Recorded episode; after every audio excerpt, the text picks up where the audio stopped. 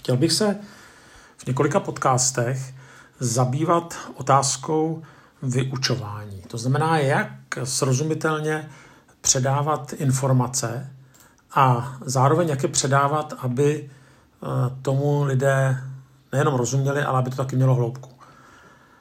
A já bych chtěl ještě předtím říct takové tři důležité myšlenky, které souvisí se vzděláváním a s vyučováním vůbec. To první, vzdělání, je vědět, co chceš, kde to získat a jak s tím naložit.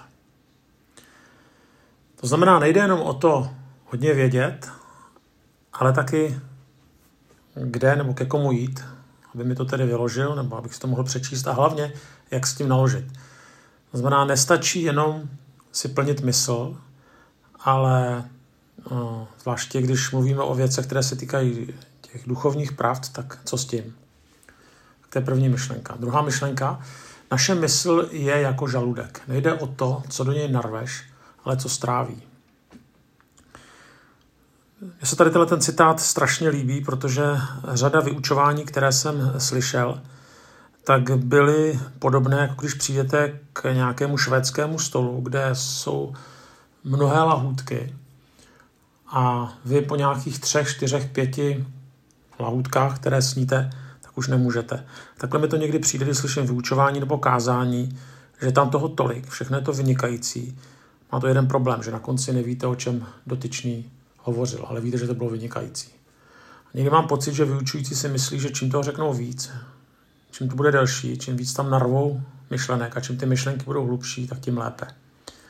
Samozřejmě to jako zmyslí. Prostě nejde o to, co narveme do naší mysli, ale co naše mysl je schopna strávit. Tak to je druhá myšlenka. Třetí myšlenka. Řekni mi a zapomenu. Ukaž mi a budu si pamatovat.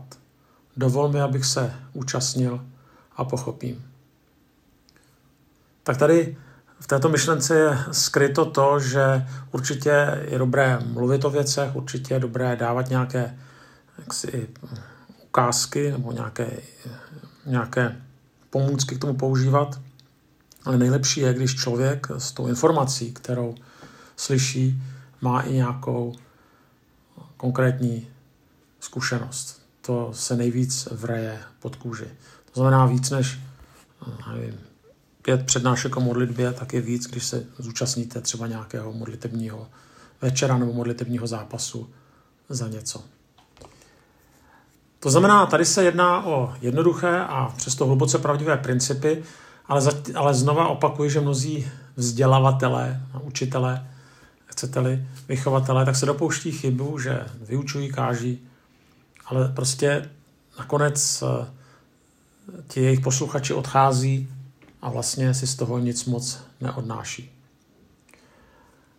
A tady tu chybu opakujeme stále dokola. A já bych teďka chtěl se trošičku eh, tedy pokusit nad některými eh, způsoby toho, jak vyučovat, eh, přemýšlet a třeba vám je trošku pomoci v tom, aby pokud předáváte nějaké informace, tak aby to mělo dopad do životu vašich posluchačů. Tak první taková myšlenka je, že každá myšlenka nebo každé slovo dává smysl až v kontextu. To je často opakované, vždycky se to vyčítá nejvíc jehovistům, že vytrhávají věci z kontextu. Někdy to děláme i my, že z Bible děláme takovou knížku aforismu, tam ocitujeme nějakou větu, která byla řečena v jiném kontextu, ale co bychom neudělali proto, když se nám to hodí. Musíme se na tohle dávat pozor. Tak příklad, třeba taková věta, jeli okolo malých domů. Tak i to slovo okolo, to slovo domů, tak vlastně pochopíme až v kontextu okolo, může být o kolo nebo okolo, anebo domů, může být, že jdu domů, anebo domů, tedy ve smyslu těch cihlových budov. A tady to než z té věty nepochopíte. Nebo Žalm 53.2, kde se píše, není Boha. Jo, tak zase píše se to tam, píše, ale samozřejmě je tam pak dovětek, že se to říká ve svém srdci bloud.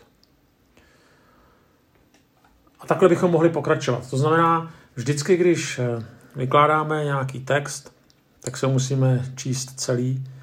To samotné slovo nebo ta samotná věta může mít vlastně potom úplně jiný význam.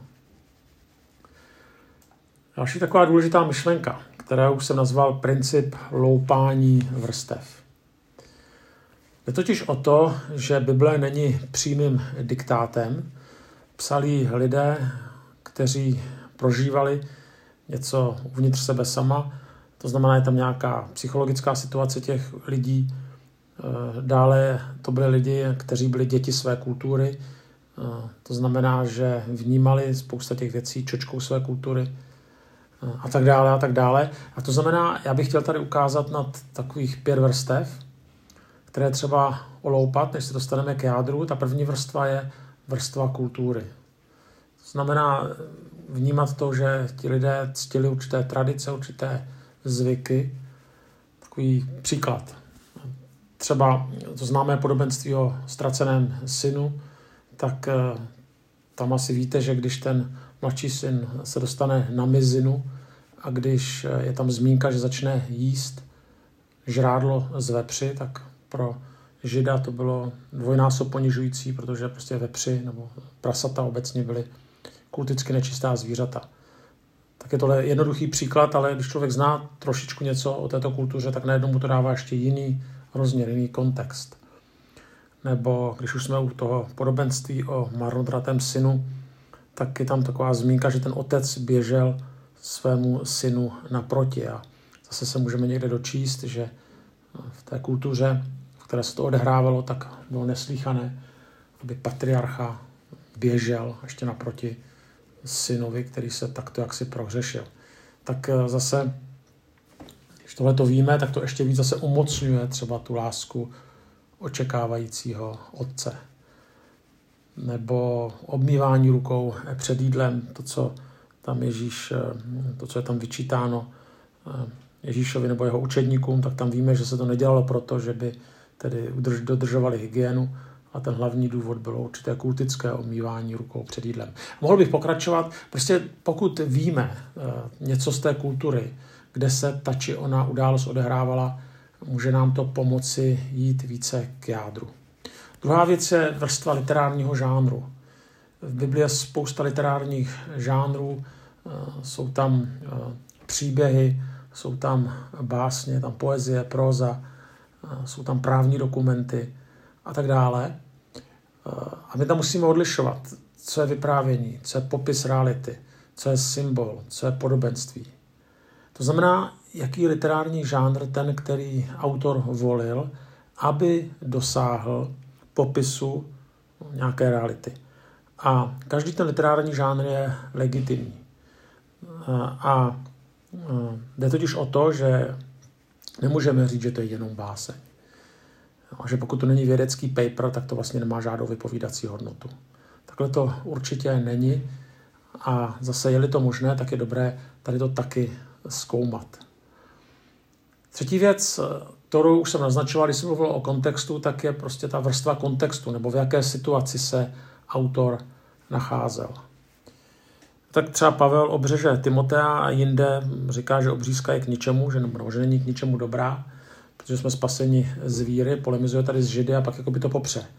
Tak to musíme číst celé a my zjistíme, že Pavel to udělal z ohledu na tamnější Židy. To znamená, on nechtěl, aby ta kultura nakonec zbránila tomu, aby třeba Timoteus jim mohl zvěstovat evangelium.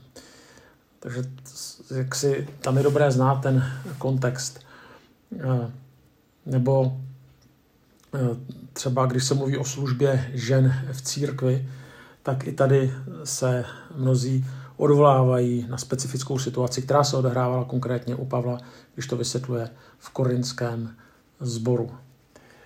Eh, máme tam taky eh, jaksi eh, zajímavé třeba v žalmech, když některé žalmy jsou takové tklivé, naříkavé, no ale zajímavé je, když člověk zjistí, že jsou psány Davidem, když ho třeba pronásleduje jeho syn. Tak víte, jaké drama je, nebo slyšeli jste, jaké drama je, když dochází k problému uvnitř rodiny. Najednou Davidovi rozumíme mnohem lépe. Nebo nejslavnější, nejslavnější, nejzlámější, tedy eh, žalm pokání, 51. tak tam zase eh, vidíme to drama člověka, který skutečně padne až na dno a ještě víc To pochopíme, když zjistíme, že to je poté, co David řešil z Bečabe. Tak mohli bychom pokračovat a to je právě ten kontext nebo ta situace, v které se autor nachází a pak ještě více můžeme vžít do jeho emocí, do jeho pocitů a lépe té věci nebo té, té, té výpovědi rozumíme. Další vrstva je vrstva stará nové smlouvy. Prostě ano, v Biblii je lecos napsáno, například oko za oko, ale Ježíš tam pak říká, říkáno bylo starým, ale já vám pravím. No, tak i tohle je důležité, eh, jak vlastně ten text vnímáme v kontextu staré či nové smlouvy před nebo po Kristu. A my víme, že Kristus neruší starý zákon, ale vlastně ho naplňuje. No a pak je tam poslední věc, eh, trošku se to prolíná s tou vrstvou kontextu. Já jsem ten kontext dal především do nějakých historických událostí. Zapomněl jsem zmínit, že ten kontext je, může být i literární. No ale tady ten poslední teda vrstva je vrstva historie. To znamená, v jaké historické události se ty věci udály, tak eh, mám na mysli třeba, třeba pláč nad Jeruzalémem, eh, tak ty knihy, jako je vůbec Jeremiáš, pláč Jeremiášův, nebo třeba příběh Daniele, příběh Vítí z Egypta, tak je skvělé, když člověk třeba něco zná o egyptské kultuře a vidí, jak se pak, eh, jak to tam naráželo na sebe s Izraelem, nebo vůbec když, nebo s Židy, a když něco i člověk ví o, o těch kulturách národů, které obklopovaly Izrael, to byl Egypt, to byla Mezopotámie, později, když to byl třeba, když to byla ta helenská kultura, nebo římská kultura, tak tohle to taky může být pomocí. No to vypadá, že člověk musí být taky teolog, aby tyhle ty věci zjistil. Není to pravda. Dneska se tyhle věci dají snadno dohledat na internetu, nebo existuje řada velmi dobrých komentářů biblických slovníků. A myslím si, že i člověk, který teologii nějak nestudoval, tak se může k čemu prokousat. Tak to byl takový první princip, princip loupání vrstev, ještě jednou to zopakuji, vrstva kultury, vrstva literárního žánru, vrstva kontextu, ať literárního nebo historického, vrstva stará nové smlouvy a vrstva historie. Další eh, věc, která se trošku liší od té předešlé, tak je vlastně takzvaný princip ke kořenům, anebo co se nemění. Kultura se mění, literární žánr je různý, stará nová smlouva tak se také mění, nebo tedy je tam přechod ze staré k nové. Nicméně nemění se člověk. To je hrozně důležitá věc, byť velmi primitivní nebo jednoduchá.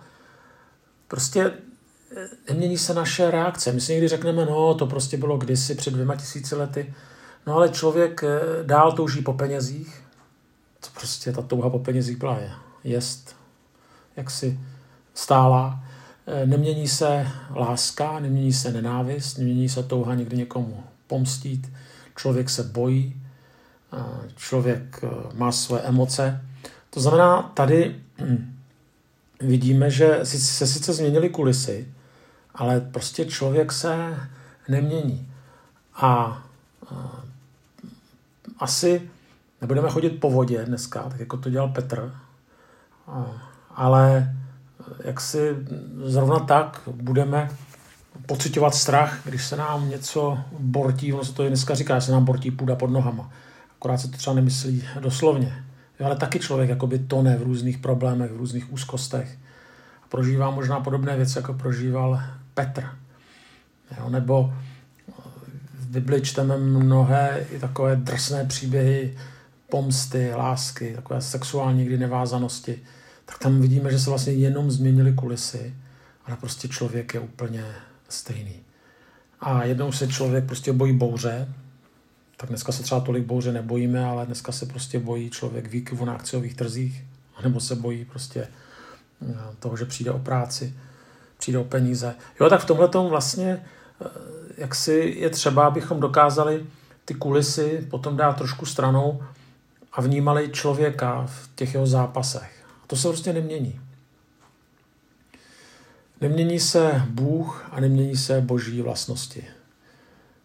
Známe ten text, že on je stejný včera, dnes i na věky.